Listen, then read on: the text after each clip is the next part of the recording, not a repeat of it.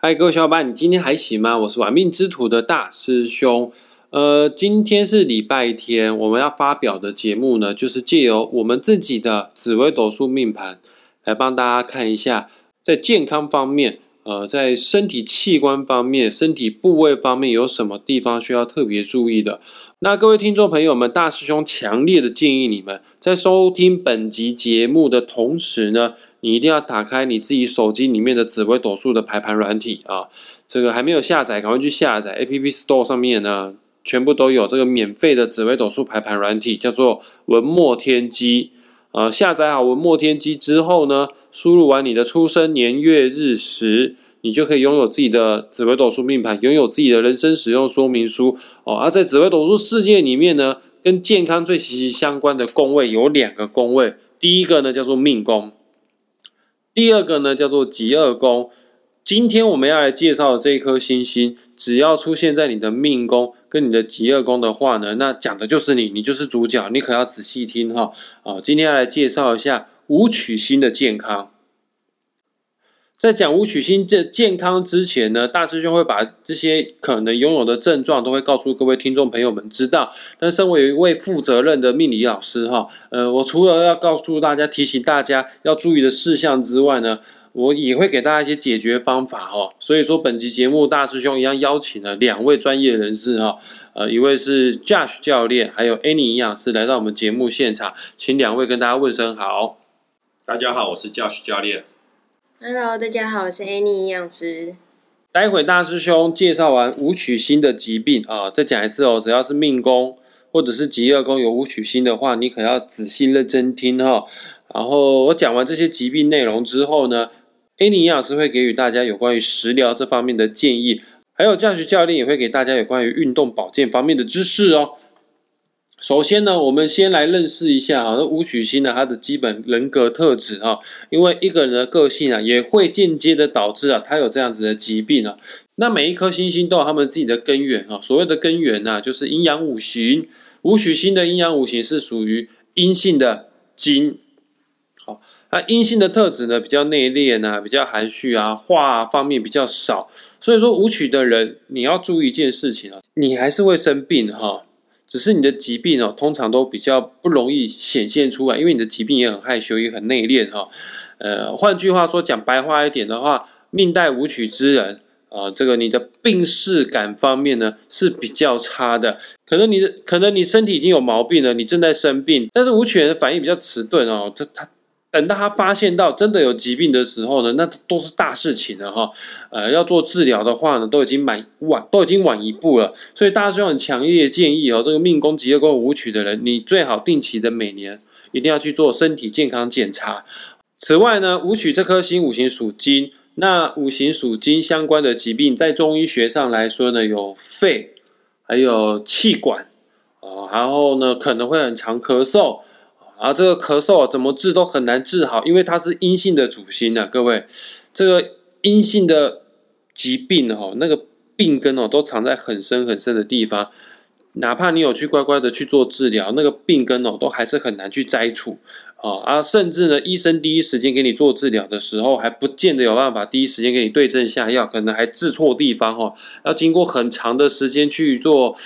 检查，反复的试药才可以做到断根咳嗽可能会咳很久然后还有鼻子过敏确实大师兄小时候也深受鼻子过敏之苦因为大师兄我的疾厄宫也是五行属金的星星，虽然说不是武曲也是五行属金然后还有皮肤过敏异位性皮肤炎，我还记得大师兄以前小时候皮肤痒去看医生那时候中医师帮我把脉的时候，他跟我说：“你这个皮肤问题你要先自费。”我就觉得中医师胡说八道乱讲一通我还看皮肤，他叫我要处理我肺部的问题等到我年纪大一点之后，有稍微略懂一些中医，有学习一些中医的时候，我发现中医师讲的是没有错的此外呢，五行属金代表的疾病呢，还有跟我们的大肠有关。肠子有分有分大肠跟小肠。待会如果我有讲不对的地方，Annie 营养师可能会帮我补充小肠是属于消化系统，比较偏向是五行属火的星星。那大肠呢，属于这个排毒系统，它跟五行属金呢有一定程度的关系哈。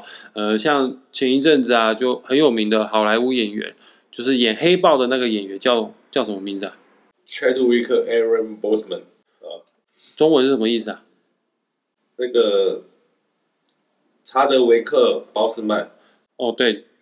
他就是直肠癌去世的。这直肠跟大肠好像不太一样，就西医的理论来说不一样，但是就中医来说的话，他们算是同一个系统里面的疾病哈。然后还有便秘啊、内痔啊，痔疮有分外痔跟内痔啊，内痔啊这方面呢，这个都跟五行属金的疾病啊有一定程度的相关。然后金也是五行当中最坚硬的元素。金这个东西，人类最早把它拿来做使用呢，是主要用来做杀人兵器的，就是武器啦。所以命宫武曲、疾厄宫武曲的人，你也要注意哈，这个你的命带兵器，命带刀煞，疾厄宫也带刀煞，你比一般人更容易犯有一些血光意外，可能也会比一般人的一生当中开刀的次数还要来得更多。这个刀伤、意外、血光要小心呐！啊，我也建议哈，这个如果能捐血的话，与其外面受伤流血，你不如哈自觉一点哈，自己把这个血给弄出来，捐血一袋救人一命啊，这个做好事啊，而且你去流血啊，基本上也是可以化掉这个血光之灾哈。还有五行当中最坚硬的确实是金，那我们人体当中最坚硬的是什么？是骨头，那你也要注意哦。跟骨头、跟脊椎相关的疾病，比方说四肢的骨折啊、脊椎侧弯，这都要注意。大师兄深有体会，因为我自己的疾厄宫就有五行属金的凶星，而且是阴性的金。如果是阳性的金的话呢，那个比较是外显的一些刀伤啊、骨折啊等等之类的。但我这个是比较内敛的金哈。就是阴性的金的话，那就容易可能会有脊椎侧弯的毛病，像我就有脊椎侧弯的毛病哈。那我想要先请教一下 A 尼营养师，刚刚大师兄讲了这么多武曲相关的疾病，你有记起来吗？有。OK， 那我想针对哈这个有关于肺啊、气管啊相关的问题，你有什么样的保健秘方呢？有什么样的食疗方式可以推荐给我们听众朋友呢？我刚刚会记得起来啊，其实是因为肺、皮肤跟大肠这三个位置，它们其实本来就是有息息相关的，有逻辑上的关联的。等一下，你营养师你是学营养，那这个偏西方的理论，对。然后它刚刚好也跟我们的中医来说也是息息相关的。OK， 那你说肺啊、气管跟大肠，它是我们身体的什么系统呢？如果以站在西医的角度来看的话，大肠它其实是属于消化道里面的下消化道，那也就是说准备去把营养吸收完之后的一些残渣，去透过一些粪便，然后再加上肝脏解毒之后的一些代谢废物，随着粪便一起排出体外。所以像大师兄刚刚有提到，它是属于排毒的器官，这也是一个正确的说法，只是在分类上面西医比较常是用消化道来分。我会说它们三个是息息相关，是因为不管今天中西医的理论，我们都可以用身体的一个代谢逻辑来思考这些状况，以及它会透过肠道菌相啊，或者是透过血液循环去交互影响，所以这三个器官之间它们是有连接的哦。那关于肺部气管的保养，不要这样讲，关于我们的排毒系统的保养，你有什么样的食疗建议呢？这三个里面呢、我们会首当其冲的先透过肠道的一个调整，再衍生到心肺能力啊，或者是皮肤的一些状况的调节。我在咨询个案的时候啊，遇到有皮肤或者是有一些像大师兄提到的过敏性鼻炎的一些状况，以我自己本身的经验，在面对学员如果有一些异位性皮肤炎或者是过敏性鼻炎的状况的时候，我们都也会先从肠道菌相的部分去做调整。最主要是因为肠道它其实有我们的免疫细胞，也有我们的就是整体的免疫的第一道防线等等的功能，所以我们就直接从肠道开始去了解怎么保养吧。在面对我们大肠的一个调养，我们第一个原则就是要寻找到足够膳食纤维的食材，像是蔬菜、水果、五谷饭等等。因为膳食纤维啊，它可以自然供应我们肠道的黏膜细胞能量，它会转换成所谓的短链脂肪酸，去修补肠道的一些肠漏问题，然后以及调养肠道菌相，有利于预防一些大肠的疾病，或者是像是三高等等的一些代谢疾病哦。那第二件事情呢，我们会去注意到大肠它其实在保养的时候很需要足够的水分，因为有了膳食纤维，不见得这些膳食纤维能够有足够的烹润度或是润滑的程度去做调养。那有足够的水分，除了可以帮助肠道的一些粪便排出，另外也可以去增加我们毒素啊、代谢废物透过尿液的方式排出体外。那你刚刚讲到水分，我们一天你会建议要喝多少水呢？比较建议用自身体重的30到40倍的比例去换算多少 cc。 譬如说我50公斤，我可能一天至少就会喝到乘以30的 1500cc， 以及到乘以40的 2000cc 之间。 OK， 要30到40之间，30是低标。对，我天哪，那我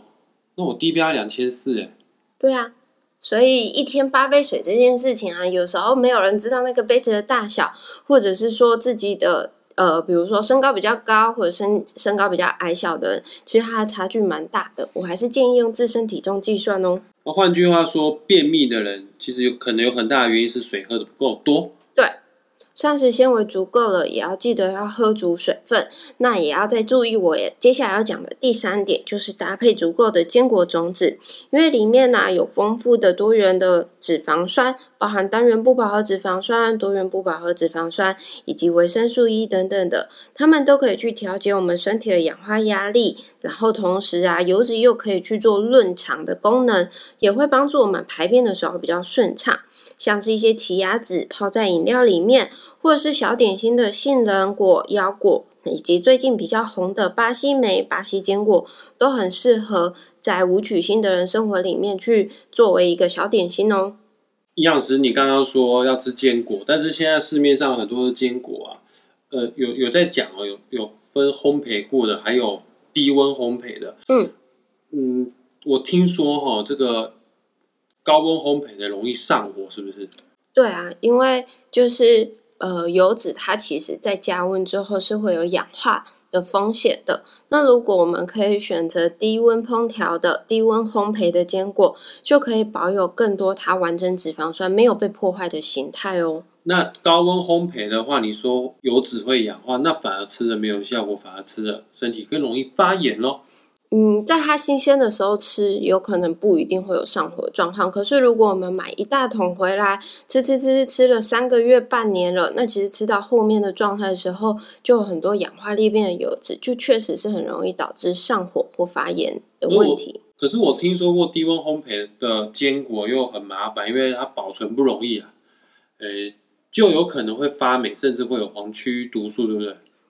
黄曲毒素这件事情，反而我比较担心的会是在它本身在运输或保藏还没有烘焙之前，可能就已经有一定的毒素残留在里面了。那其实可以去注意一下，就是现在如果我们去购买坚果的时候，买到低温烘焙的坚果，多半他们也会去做好包装这件事情，像是它会分装在比较小的冲淡包装，或是它的罐装也都会是比较小瓶装，比如说500克之类的重量，比较不会是一大桶1-2公斤以上的一个包装形态。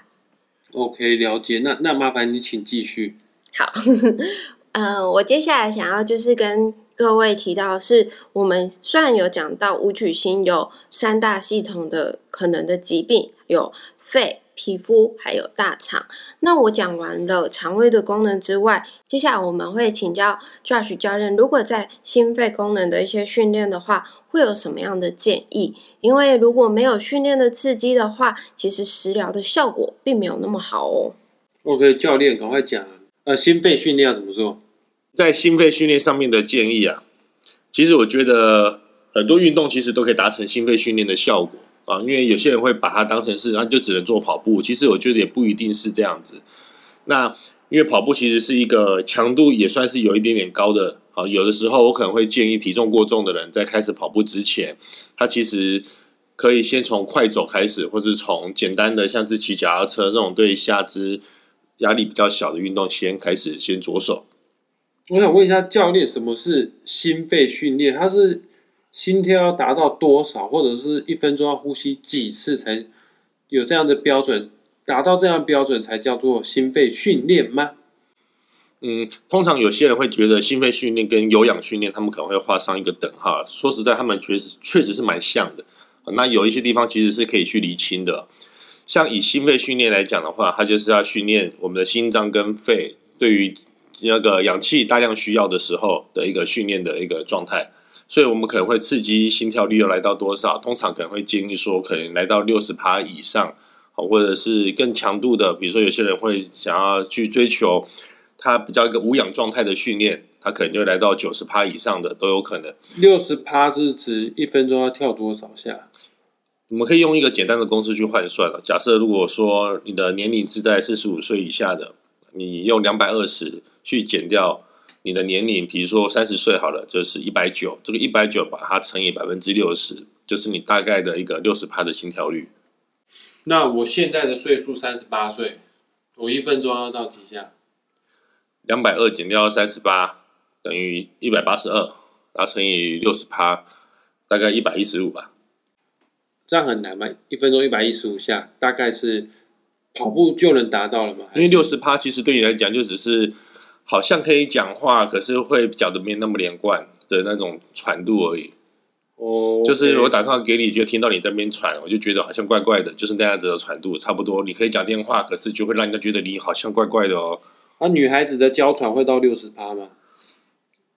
可能会让我心跳来到 60%， 我不知道她会不会来到 60% 啦。OK， 那继续。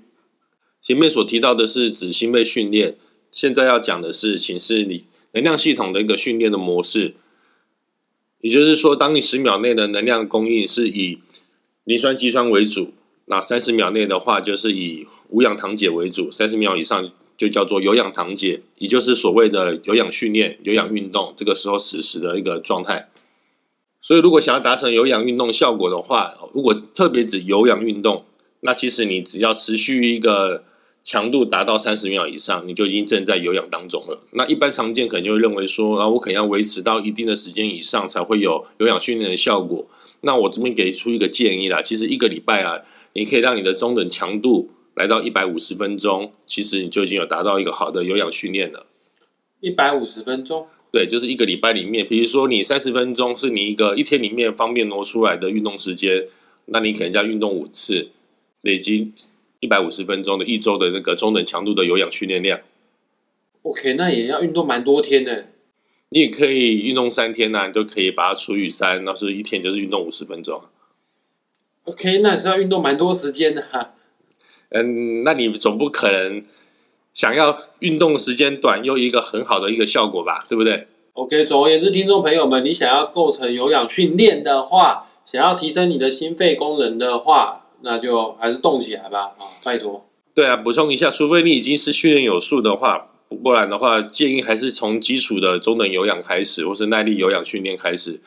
有一些已经有一定的底子的人啊，其实是可以先尝试间歇训练。那间歇训练可能常见的就会是说，我可能持续运动，比如说举例来讲30秒好了，那这是有一定的强度，可能是跳绳，可能是跳跃，可能是爬楼梯。等等的，就是让你的心肺的强度拉上来，然后再休息，大概可能比如说60秒这样子的一个1:2的一个运动跟休息比，去强调你的心肺的一个更高强度的挑战。那个是不是之前有很流行一阵子的塔巴塔？塔巴塔就是间歇训练的其中一种。那你可以更明确讲一下吗？像我这种没有运动底子的人，我想要构成有氧运动的话，你有什么运动方向建议我去做的呢？除了跑步之外。为什么会除了跑步之外？因为我可能现在比较重对我的膝盖有点负担啊。我有些听众朋友可能有一点年纪的话，他的一开始要做跑步的话，也会比较受伤啊。其实我觉得在家里可以就是爬楼梯，就是比如说你是住大楼，或是住那个公寓，或是住透天的，家里或是户外总是有楼梯嘛。那你就可以从1楼爬到3楼，大概可能就是30秒的时间。那个休息的过程就是下楼，然后下楼之后，然后再休息一下，然后再往上爬，等同你可以抓30秒的爬楼梯，60秒的休息时间，包含下楼梯的时间，这样子其实可以做6个循环。我觉得这个可以做一个很低强度的一个间歇训练。那如果是要做单纯的一个有氧耐力训练的话，我觉得就可以利用快走，这是一个很好的方式，或者是骑脚踏车啊，或者是就那个游泳。我觉得游泳其实算是体重过重的人，他也比较不会那么伤膝盖的一个训练项目。那如果有些人他觉得爬楼梯还是会不舒服的话，那该怎么办呢？如果是我的学员的话，他们会跟我回馈说他做什么样的动作啊，或者是想要做什么样的一个活动啊，体育休闲活动啊，觉得哪里不舒服。我自己通常可能先去看他的肌肉功能是不是有什么样的一个障碍，会去做一些肌力测试。好，那如果发现到有一些障碍可能来自于纯粹只是一个肌肉功能，把它调教之后好就没事了，那可能就真的没事了。或者是有可能在调教过程中发现到有结构的问题，我也可能会请他去找医生。简单来说，如果就是觉得自己在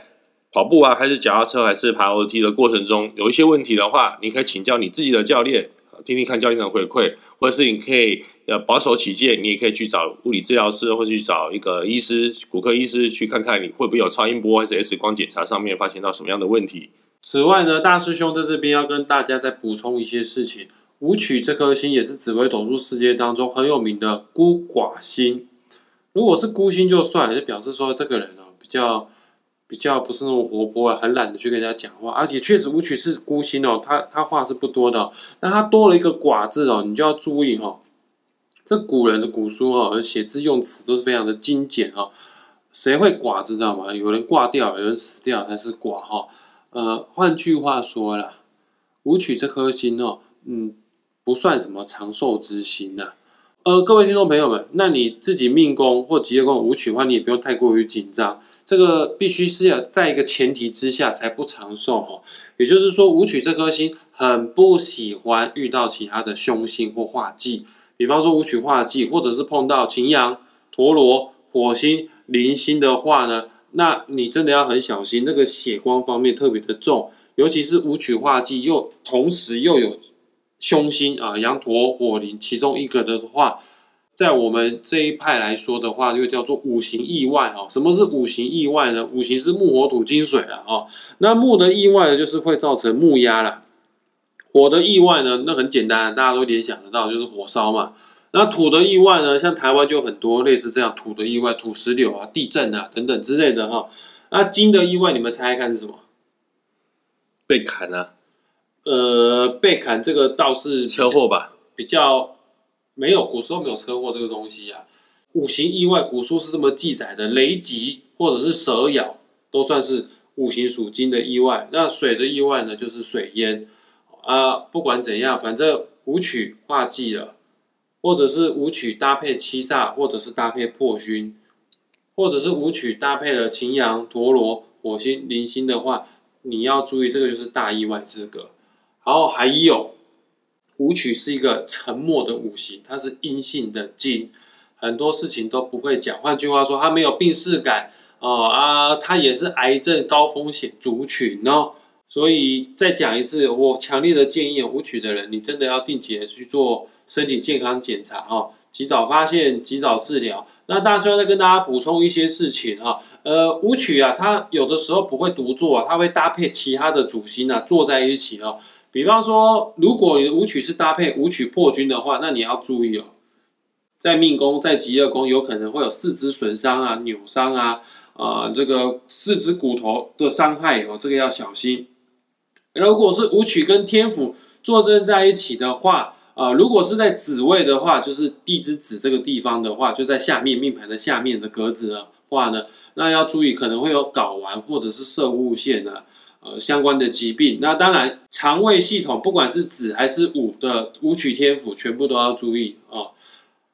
然后，如果是武曲跟贪狼坐镇在一起的话，我说过武曲跟皮肤有关系，贪狼啊，又五行属水，所以说要注意有湿疹、皮肤过敏相关的问题。如果是武曲跟天相坐镇在一起的话呢，就要注意肾脏相关的疾病，还要注意可能会有水肿方面的问题啊。如果是武曲跟七杀的话，那就要很小心，那个血光意外特重啊。因为武曲五行属金啊，七煞五行属金啊，整个都硬邦邦的哈、哦。这个开放性骨折啊，意外血光啊，哦，然后心血管问题啊，这要注意。还有，因为这两颗星全部都属金啊，而、哦、金代表我们的情绪啊，就是悲伤，尤其在秋天的时候，你会特别容易的多愁善感。其实不是只有武曲七煞，所有的武曲都一样。只要在秋天的时候，因为秋天五行也是属金哦，这个多愁善感、忧郁的情形就会更严重哦。而、如果武曲啊在辰跟戌的话，这个是独坐，它没有掺杂其他的主星，那就要注意自己的肺部跟支气管相关的问题。以上呢就是命宫跟疾厄宫坐镇武曲这颗星的话要注意的身体健康。那在此呢，大师兄要欢迎哈各位听众朋友们，本集也开放哈，只要你的命宫、疾厄宫坐镇武曲星的人，你可以截图 po 上你的紫微斗数命盘哦，大师兄会帮你看一下，你的身体健康有什么地方要特别的注意。那也希望你们可以告诉大师兄跟 Annie 营养师，你身体确切有哪一些地方不舒服，请你讲的越详细越好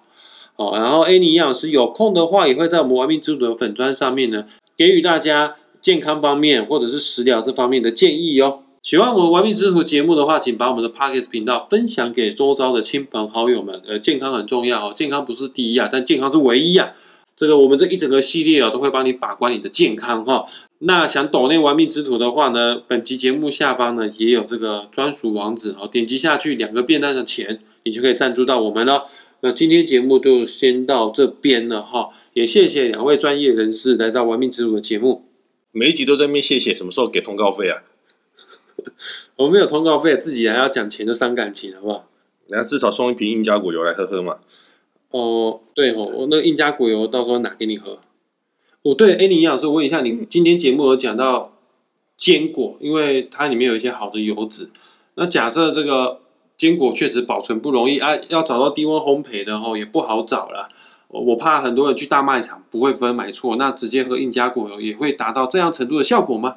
是可以的哦，就像第一点我们有提到丰富的膳食纤维，那你就可以把印加果油淋在你的蔬菜里面，这样搭配着吃，你就膳食纤维跟好的油脂都吃到咯。那各位听众朋友们，如果想要购买到大师兄特属优惠的品质好的印加果油的话，我也会把印加果油的这个购买网址啊放在本集节目的下方，输入大师兄的专属折扣码啊，专属折扣码哦，这个我也会放在节目下方啊，你复制贴上之后呢，你就可以享有印加果油的95折优惠啊。再提醒一次大家哦，这个优惠活动只用到1月31号为止，就是过年前为止哦，要买要快。那就今天到这边咯，拜拜，下次再见，拜拜，谢谢，拜拜。